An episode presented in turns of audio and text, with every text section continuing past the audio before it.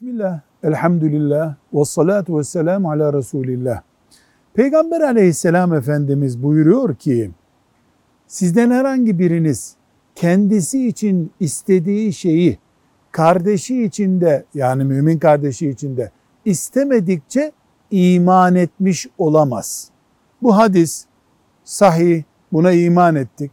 Kardeşimiz şöyle bir soru sormuş.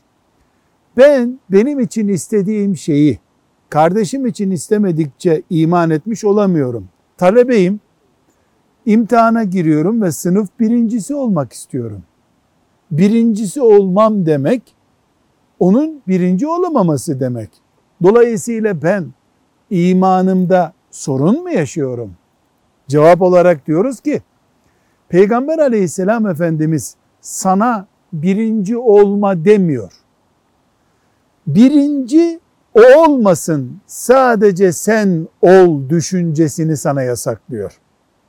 Kim hak ediyorsa birinci olsun ben de ona talibim.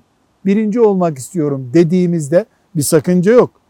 Benden başkasını birinciliğe layık görmediğim zaman mümin kardeşimi ezmiş oluyorum. Yasak olan da bu. Velhamdülillahi Rabbil Alemin.